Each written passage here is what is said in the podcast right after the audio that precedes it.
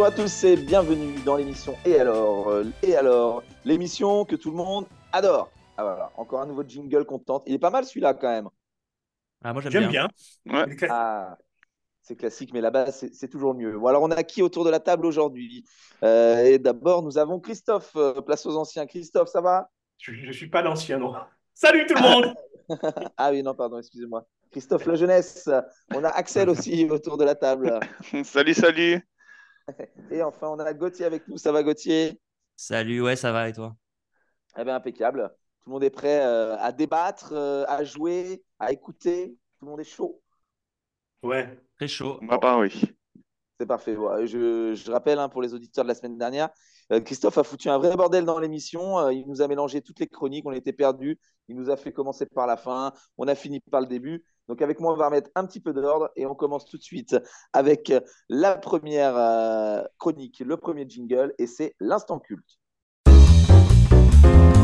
Madame, je n'écrirai rien sur ce film, c'est une merde.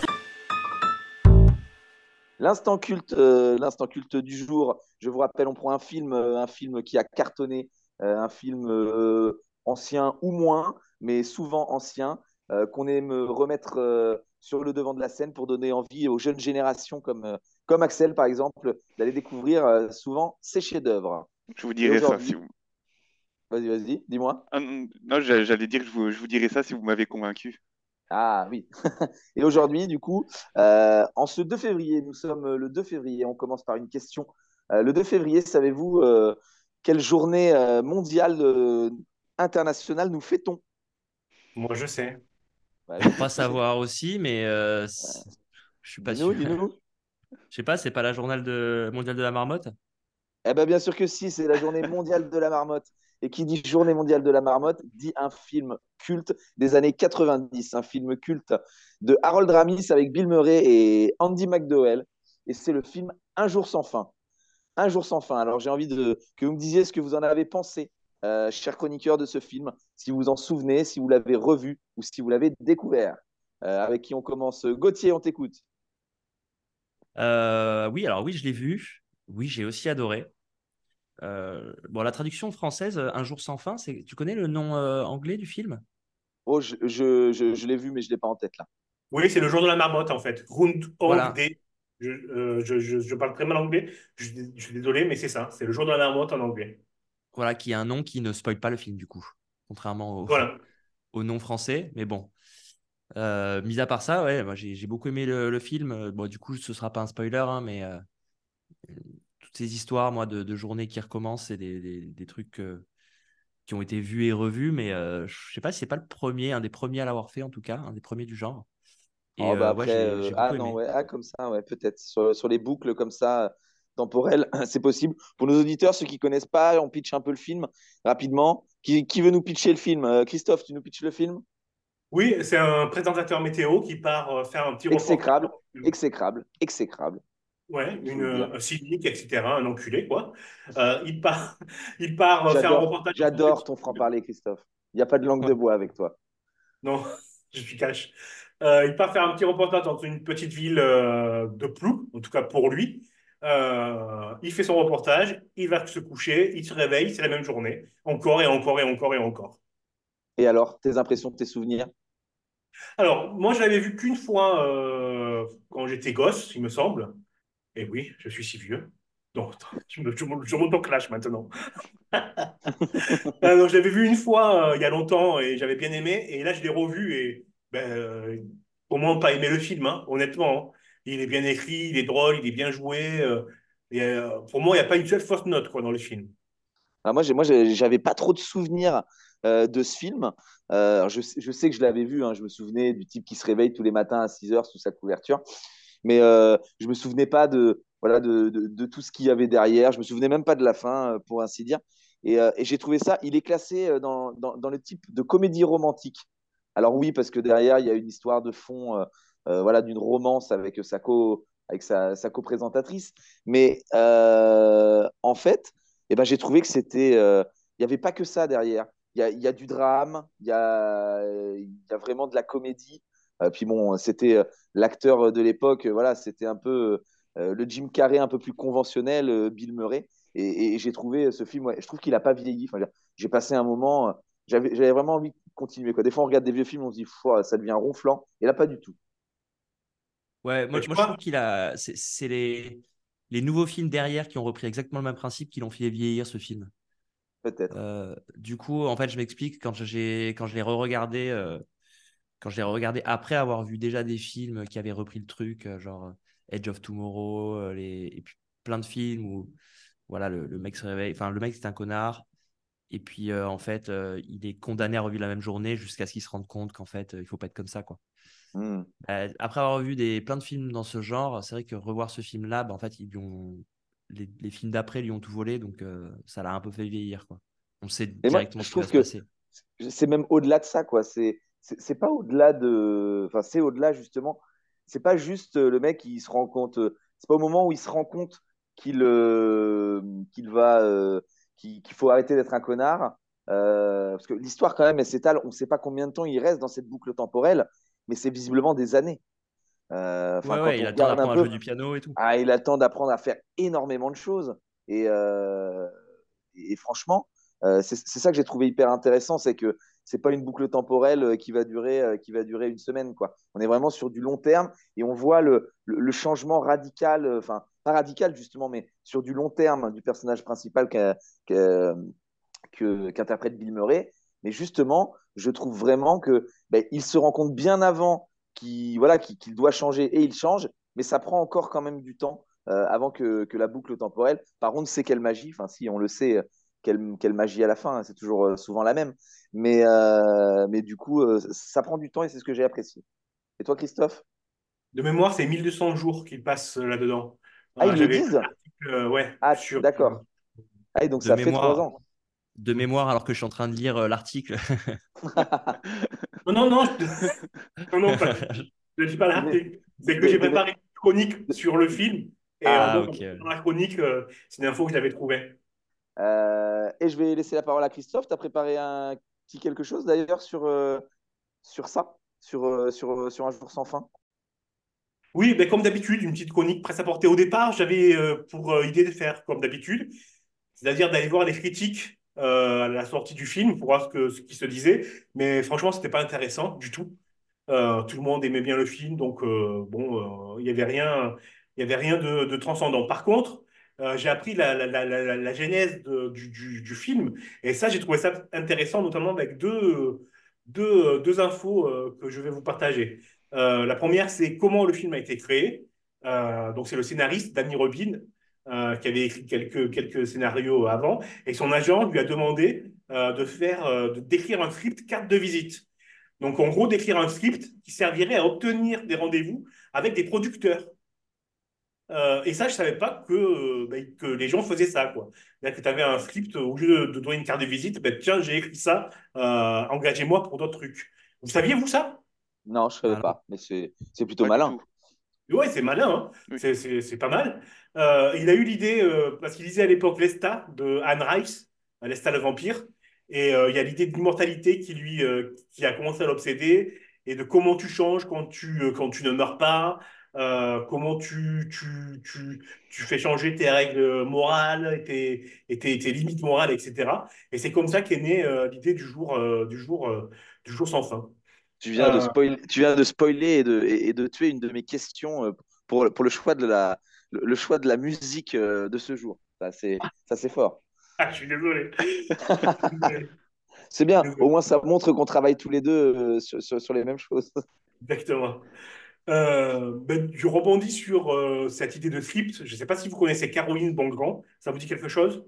Non. Non. Caroline Bongrand, c'est une scénariste et écrivaine française. Elle a notamment euh, écrit le scénario de Eiffel et moi, un film qui était sorti il y a 3-4 ans. Et euh, elle a écrit deux romans sur le cinéma que je, que je, que je vous conseille. Le premier, c'est Pitch, où, euh, c'est de l'autofiction. Donc, le premier, c'est Pitch, où elle raconte qu'elle lâche, lâche tout à Paris pour aller euh, à Los Angeles suivre une école de, de, de scénaristes. Euh, et c'est super, c'est-à-dire que tu la vois dans les rendez-vous avec les, avec les grands, les grands, du, les grands noms du cinéma et, comment, comment, elle se, comment se passe l'école, comment, comment elle se fait un réseau. Euh, c'est, euh, c'est plein de punchlines, c'est très drôle et ça, ça décrit quand même un milieu de cinéma très, euh, d'industrie, je dirais, très, très, très hard. Donc, je vous conseille vraiment, ça s'appelle Pitch et c'est par Caroline Mongrand. Et le deuxième livre que je vous conseille absolument, c'est Eiffel et moi, qui raconte euh, l'histoire du scénario de, de Eiffel, euh, justement. Euh, et c'est un truc, mais à vomir sur le milieu du cinéma français.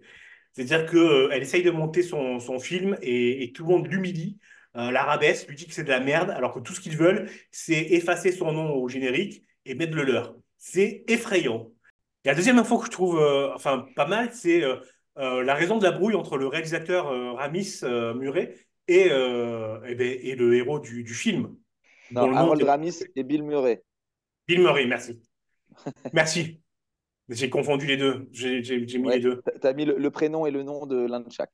Mais des acteurs et réalisateurs très complices parce qu'ils ont fait plusieurs films ensemble avant. Ils ont fait SOS Fantôme notamment, je crois que c'est eux deux aussi. Oui, tout à fait. Ils ont fait les... Voilà. eux deux. euh, Ils ont même participé au scénario les deux. Et je me souviens plus de la raison de la brouille. Je l'ai lu pourtant. Je l'ai lu aussi en préparant l'émission, mais je sais plus la raison. euh, euh, Murray Par contre, je sais, je sais, attends, juste avant que tu nous donnes la réponse, je sais par contre qu'ils ne se sont réconciliés qu'en 2014, quelques mois avant la mort d'Harold Ramis, justement, euh, euh, qui, qui a tenu à se réconcilier avec son, son ancien ami et très cher ami Bill Murray, voilà, avant de, de passer l'arme à gauche. Il voulait pas mourir euh, en restant brouillé avec son, son, avec son, son meilleur ami de l'époque. Ouais, effrayant que de temps perdu. Non, mais en fait, Murray voulait faire, euh, voulait avoir des rôles un peu plus, un peu moins comiques et un peu plus profonds. Et donc, euh, il n'aimait pas la tournure que prenait le scénario, euh, qui, qui était pour Amis, il fallait aller vers le, vers le comique, vers la comédie. Alors que la première mouture du scénario de, de, j'ai oublié le nom du, du, du scénariste. Alors que la première mouture du scénario de Danny Rubin, c'était vraiment un peu plus philosophique, un peu plus profond, un peu plus, euh, un peu plus euh, film d'auteur. Hmm. Après, on le sent quand, on le sent quand même. hein. Mais grâce à. Murray, parce qu'il a fait des pieds et des mains pour, pour conserver une petite partie philosophique. Ouais, mais c'est ce que je disais, et qui est très intéressant et très culte dans ce film, c'est qu'on est sur un type de comédie romantique, mais qu'au-delà de ça, on a les codes de beaucoup d'autres genres de films, de drame, de philosophie, de remise en question, de films, de films d'auteur aussi. Euh, voilà, la, petite scène, euh, la petite scène où euh, bah, il ça fait des années qu'il est bloqué dans sa boucle temporelle et qu'il va en finir avec la vie et qu'il se rend compte que bah, il peut pas. Elle est, elle est vraiment euh, cette scène-là où il enchaîne les, les- tentatives de, de, de mettre fin à, la boucle temporelle. Euh, elle est prenante avec une super, euh, une super musique derrière. Et on sent tous ces codes-là, ça m'étonne pas. Ok, ça marche, super. Euh, D'autres infos, euh, Christophe, ou c'est bon? Oui, 1200 jours le, le... Ah, ça y est, t'as retrouvé, ta, page Wikipédia C'est tout. C'est tout pour moi. Super, merci. Bon, moi j'ai une petite question à vous poser. Bon, j'en avais deux à vous poser, mais il n'y en aura plus qu'une parce que Christophe a donné la, la réponse à la première euh, dans sa super, dans sa super euh, chronique et qui est très intéressante d'ailleurs. Euh, Chaque fois qu'on fait un instant culte, ça peut être intéressant d'aller creuser un peu plus euh, pour, pour trouver euh, toutes ces choses-là. Merci encore. Allez, une question et on écoute de la musique. Celui qui a la bonne réponse choisit la musique. Alors attention. Allez, c'est parti. Il, il existe une suite sortie en 2019 euh, au jour sans fin, mais sous quel format? Jeux vidéo. Ah, bien joué, oui, bah oui. T'as dû le, t'as dû, t'as dû le lire, toi. J'y ai joué.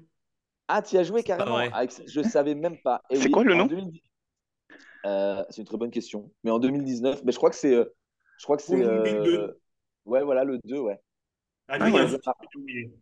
Jour de la marmotte 2. Donc sorti en 2019. En fait, on y suit le fils, le fils de, de- du personnage principal. Euh, voilà, à travers, à travers un jeu vidéo euh, d'aventure. Voilà. Voilà, envie Tel de- Fils, le titre Voilà, exactement. Ah oui, d'accord, ok. Et donc euh, lui, pareil, revit sa journée. Je sais pas, j'y ai jamais joué. hein, je vais, je vais pas vous mentir. Ouais, c'est ça. Et il doit faire des quêtes pour. euh, franchement, c'est pas très bon. Il Ouais, doit faire des quêtes pour, euh, pour, euh, pour débloquer euh, des avancées dans sa journée, etc. C'est. euh, Ça peut vite être un peu répétitif comme jeu, non? Ça peut Pardon? être répétitif, ouais. Ça peut Oui, vite être allez. répétitif. Le principe, c'est que tu as la journée qui se répète. Bon, Moi, j'ai un, j'ai un jeu qui, qui est aussi un peu dans le, dans le, qui joue avec le temps, c'est Deathloop. Je sais pas si vous en avez entendu. Non. Euh, c'est sorti tout. il y a trois ans et c'est euh, le premier jeu que j'ai fini depuis longtemps parce que vraiment c'était c'était un délice en fait d'y jouer. C'était super bien. Il y avait les tout était bien dans, dans ce jeu, donc euh, je vous conseille de moins d'aller voir. C'est le studio Arkane. Ah bah oui, très bon c'est studio. c'est français, donc euh, c'était vraiment bien. D'accord, ok. Ben on retient. Ok, on va clôturer ce chapitre, euh, ce chapitre sur le. Il est temps, sur le temps, de clôturer le, le chapitre sur le temps, de ne pas remonter le temps. On, peut faire plein de jeux, jeux de mots avec, euh, avec ce mot temps. Et donc on va continuer et on va d'abord faire une petite pause musicale et je vais demander à Christophe de choisir sa chanson. Euh, oui, on va écouter Good Ones par Charlie. Allez, c'est parti, on écoute Good Ones de Charlie.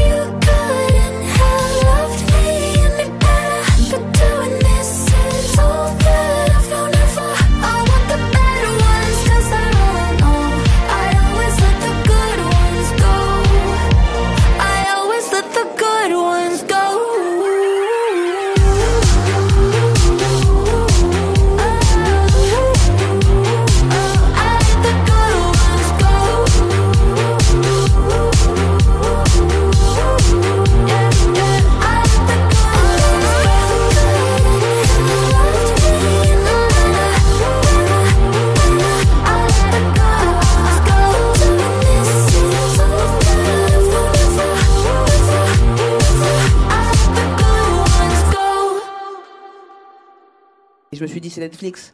Non, c'est pas la télévision. Alors ça, c'est très tordu, mais bougrement intelligent.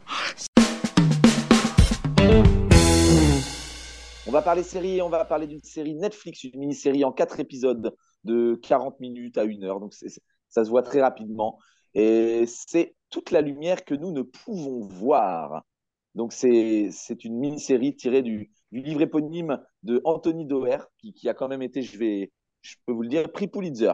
Euh, le pitch un peu rapidement, donc c'est Marie, une jeune aveugle, euh, durant, durant la Seconde Guerre mondiale. Euh, voilà, c'est la personnage principale et, et elle est pour elle est pourchassée dans la ville de, de Saint-Malo par par des nazis pour pour qu'on retrouve un, bijou disparu. Donc ça, a une forme un peu de, de chasse au trésor avec un, un bijou convoité. Le casting est bon hein, parce qu'il y a Hugh Glory, retour de Hugh Glory, le célèbre Dr House et Mark Ruffalo qui, qui joue Hulk dans dans, euh, dans les séries Marvel.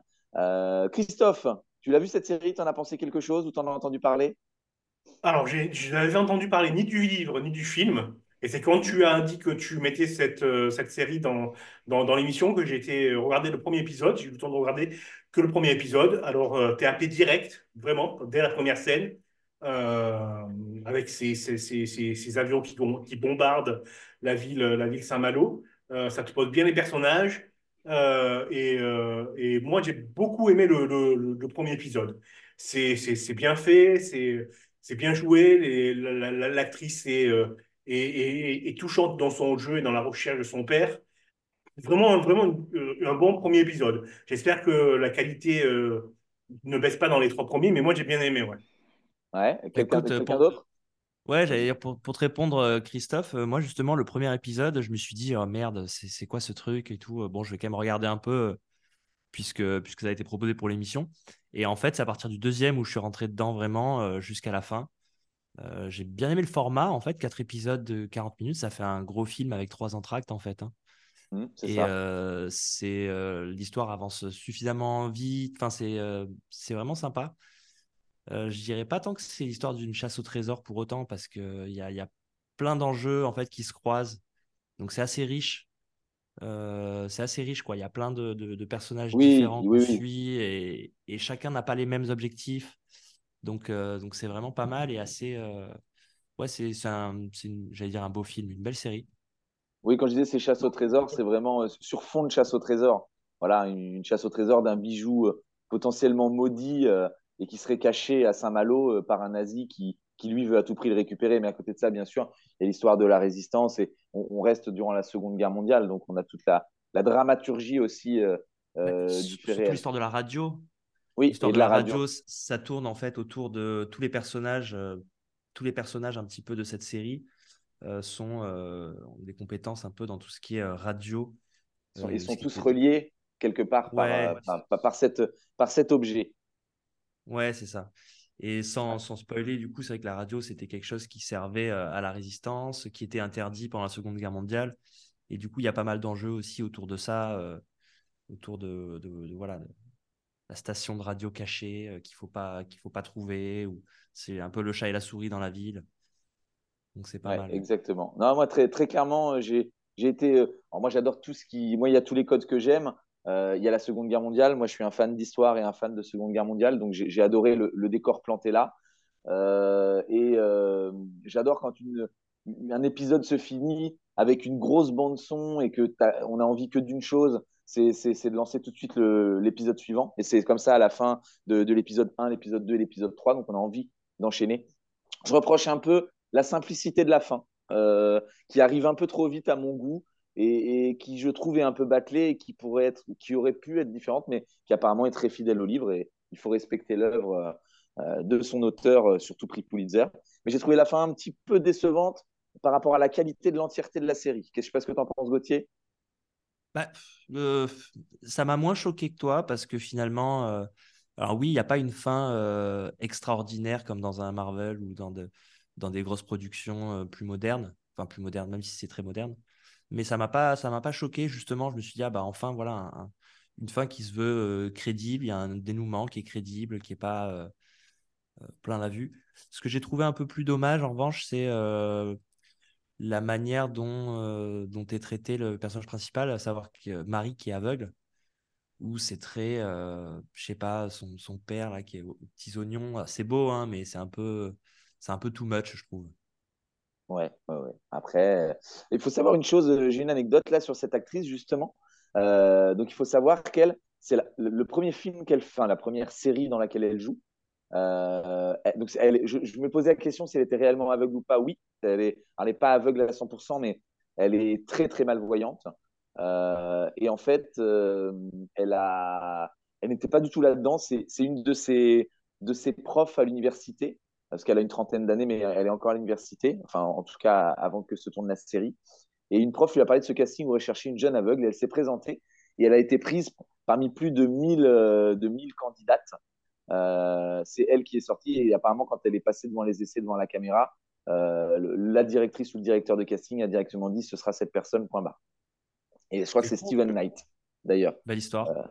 Ouais. Ouais, ouais, ouais. Et puis ça donne de l'espoir à toute personne. Le, le cinéma peut être euh, accessible, euh, accessible même si on n'a pas fait euh, de grandes études euh, et, et on peut se révéler être un acteur ou une actrice, et en l'occurrence là une actrice sensationnelle parce qu'elle joue vraiment très bien. Et je, je sais qu'elle est déjà, elle est déjà égérie d'une d'une grande marque, justement. Je saurais plus dire la marque, mais je l'ai lu.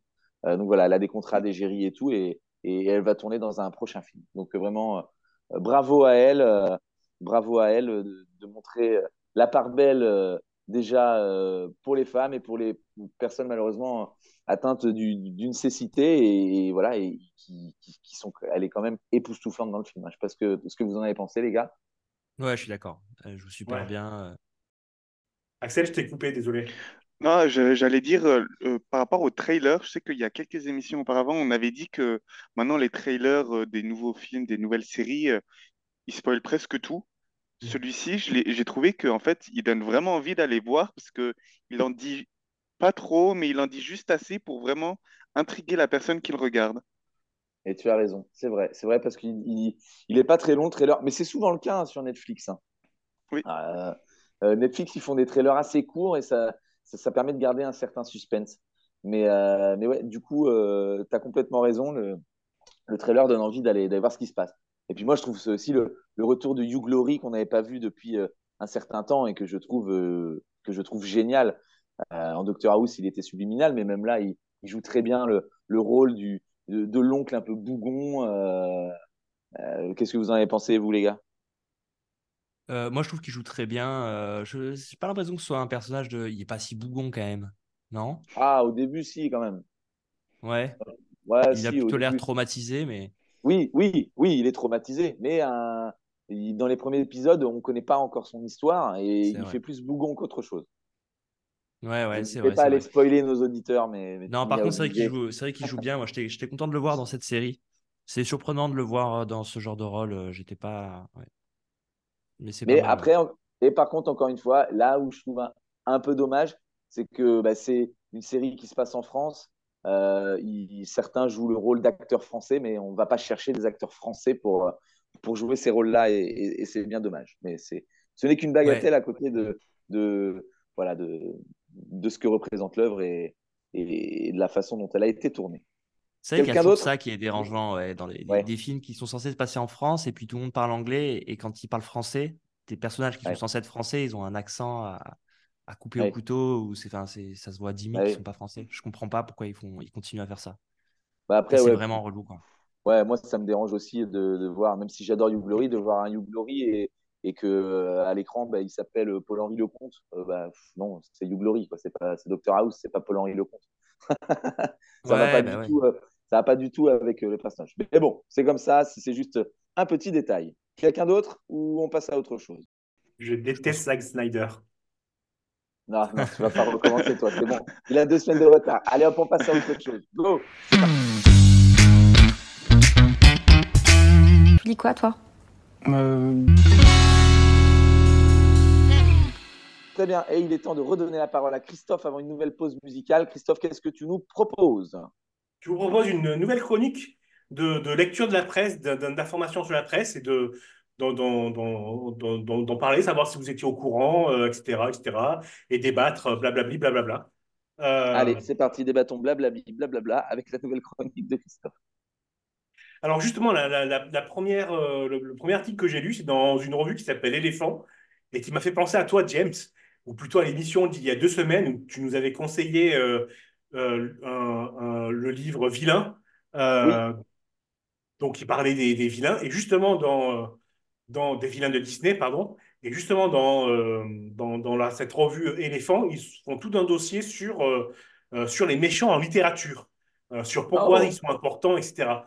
Donc c'est c'est c'est pas mal comme, comme, comme, comme, comme dossier. On apprend par exemple que, alors il présente une thèse comme quoi les méchants dans la littérature jeunesse, c'est pour montrer aux, jeunes et aux adolescents ben, que le mal est, en chacun, en chacun d'entre nous, euh, qu'on est, euh, on est complexe, on peut être gentil et on peut être méchant tout à la fois, et que Mhm. c'est une lutte interne avant d'être une lutte contre, contre, contre le monde. J'aime bien cette euh, idée-là, J'avais jamais, ça m'avait jamais frappé en fait. Euh, et euh, donc du coup, ouais, je vous conseille de lire cette, cette, ce dossier dans la revue L'éléphant. Euh, vous, est-ce que vous avez un, un méchant préféré? Est-ce que vous avez un méchant là qui vous pop dans la tête? Axel? Un méchant qui me pop dans la tête, euh, je suis en train de rechercher dans mes profonds souvenirs, mais euh, je ne saurais vous dire, honnêtement. Gauthier?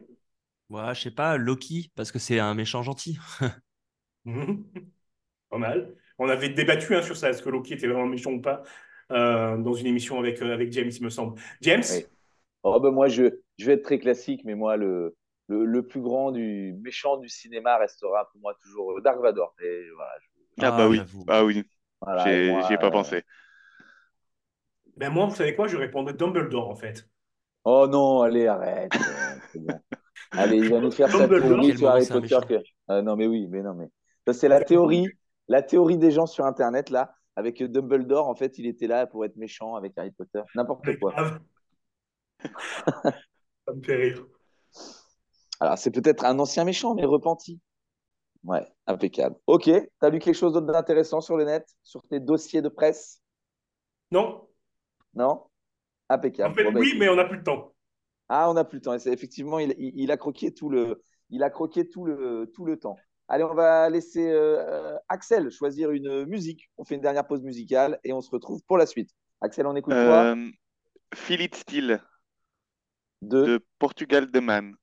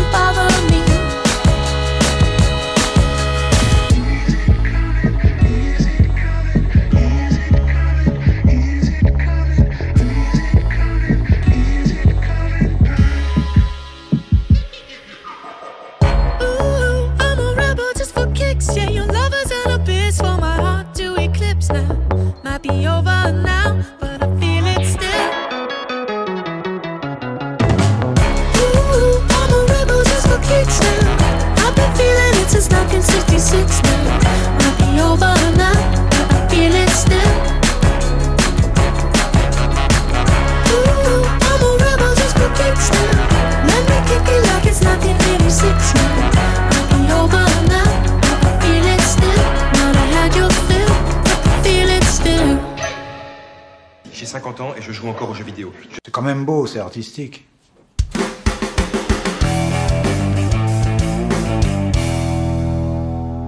Jeux vidéo avec la sortie ce 14 février, euh, donc dans moins de deux semaines, pour la Saint-Valentin, hein, euh, sur PS4 et sur PS5, de la franchise Tomb Raider. Ils ressortent les numéros 1 à 3 remasterisés.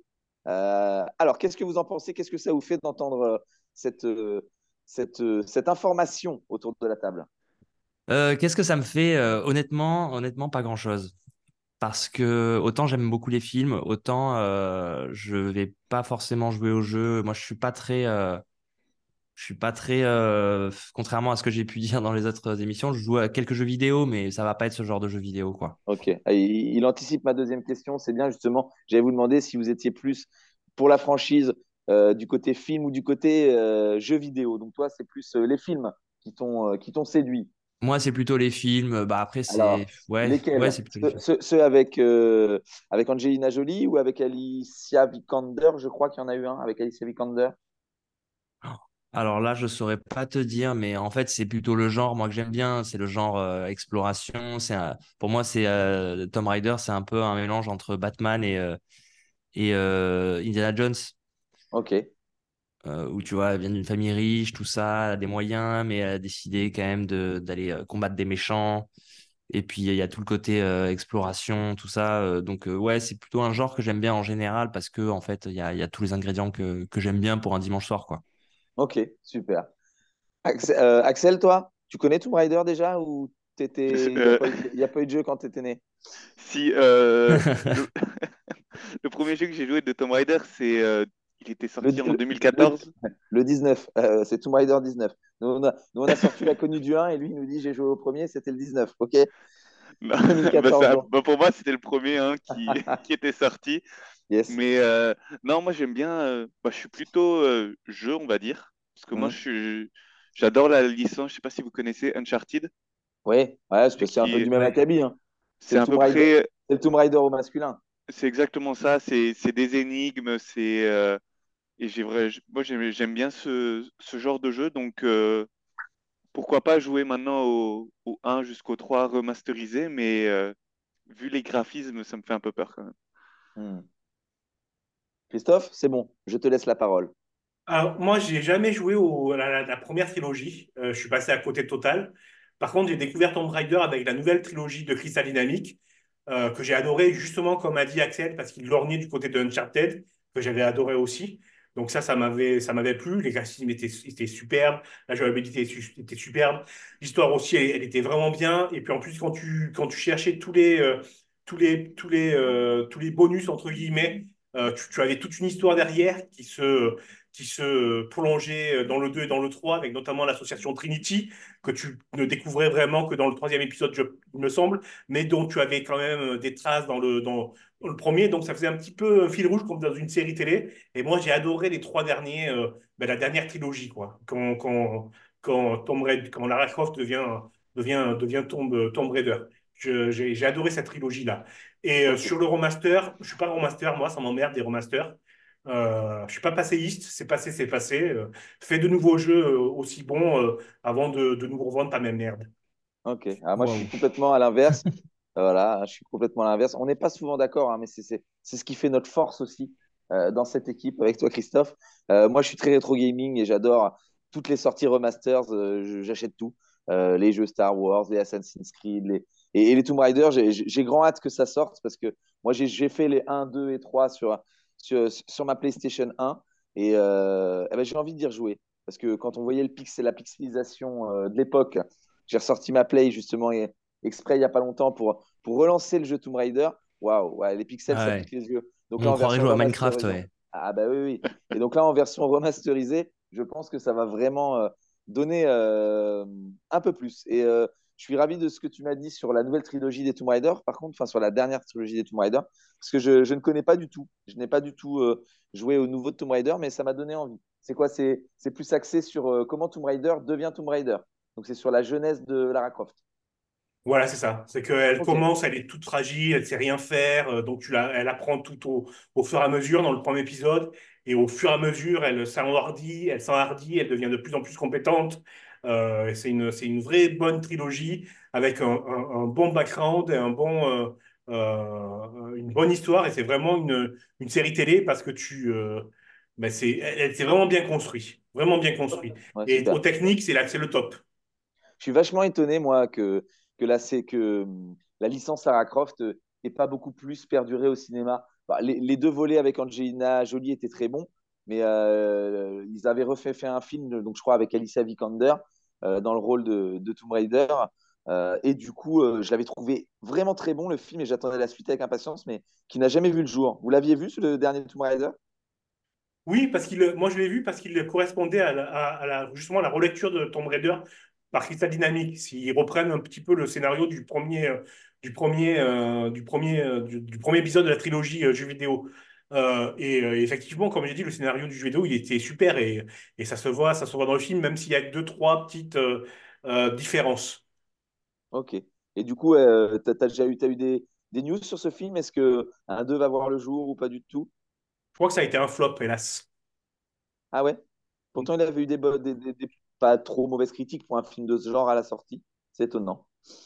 Ok, super. Ah ben non, je viens de, je viens de confirmer, euh, je viens de confirmer euh, sur Internet qu'effectivement, euh, il n'y aura jamais de second film avec Alicia Vikander. Info du 23 juillet 2023. Donc effectivement, pour ceux comme moi qui avaient bien aimé, jetez votre DVD, il n'y aura pas de suite. Euh, Ouais. autre, chose, euh, autre chose à dire sur, euh, sur la licence Tomb Raider ou autre? Non, mais je, je suis sûr qu'ils en feront d'autres de films, peut-être pas avec cette actrice, mais c'est une licence qui, qui marche trop pour qu'ils s'arrêtent là, quoi.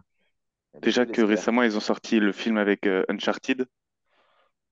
Qui était une belle merde, ça, par contre. Avec... Ah, euh, j'ai j'ai pas, j'ai pas vraiment aimé, mais pour des personnes qui peut-être ne connaissent pas l'univers, euh, voir Tom Holland sauter d'un avion, ça peut être impressionnant. Donc j'imagine que. Je sais, même pas s'il a bien marché, mais Non, je crois pas. Pas, pas Ah plus bah. que ça. donc peut-être d'un film dans le même genre. À voir. J'ai l'impression que les quêtes au trésor, comme ça, ça a de plus en plus de mal à prendre au cinéma. Il y avait eu les Benjamin Gates aussi qui avaient été, euh, qui avaient été super. Enfin, moi, j'avais adoré avec, euh, avec Nicolas Cage, les derniers Ah ouais, euh, oui. vrais et bons films de Nicolas Cage. Et c'est vrai que c'est. Il y en avait eu deux, un troisième était annoncé, puis il a été annulé. Moi, j'adore ces films-là, je ne sais pas ce que vous en pensez, de, de chasse au trésor, où on a envie d'essayer, euh, pendant que l'ac- la- l'acteur ou les acteurs sont dans une pièce à chercher un indice, ben on cherche avec eux, on a l'impression d'être dans la pièce pour, euh, pour chercher avec eux cet indice. Tu check.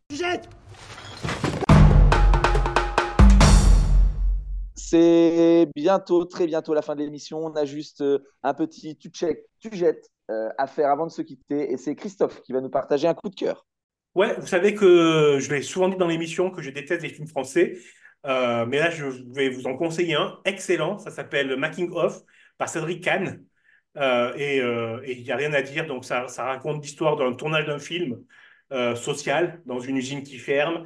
Il y a Jonathan Cohen notamment qui joue un acteur mauvais. Il est excellent dans ce rôle. Petite méchanceté au passage. Le film est très bon, vraiment très bien. Il n'y a, il y a pas une ligne de fausse. Les acteurs, ils sont, ils sont, ils sont nickel. Euh, ça me fait, ça fait mentir tout ce que j'ai pu dire jusqu'à présent sur les films français. Foncez voir le film. Super. Eh ben, merci beaucoup. Donc, euh, on va tous aller dans les salles obscures euh, pour aller voir ce film de Cédric Kahn, Making of. Eh ben, ça y est, c'est la fin de l'émission. On se quitte déjà, une larme à l'œil. Moi, je suis un peu triste. On se revoit que la semaine prochaine. Euh, bon, bah, écoutez, je vous dis merci. Merci Christophe. Merci à toi. Merci Axel. Ah, merci à toi. hein. Merci Gauthier. Merci à toi, ouais, merci beaucoup, c'était cool, comme d'habitude. Et merci à tous les auditeurs euh, qui sont plus nombreux de semaine en semaine. Alors n'hésitez pas à partager ce podcast et alors et alors on le partage dans sa famille, dans son entourage. C'est 30 à 45 minutes de bonheur euh, tous les vendredis à 18h. Et voilà, on, on sera toujours au rendez-vous. Merci à tous, belle soirée et à la semaine prochaine. Allez, bye bye.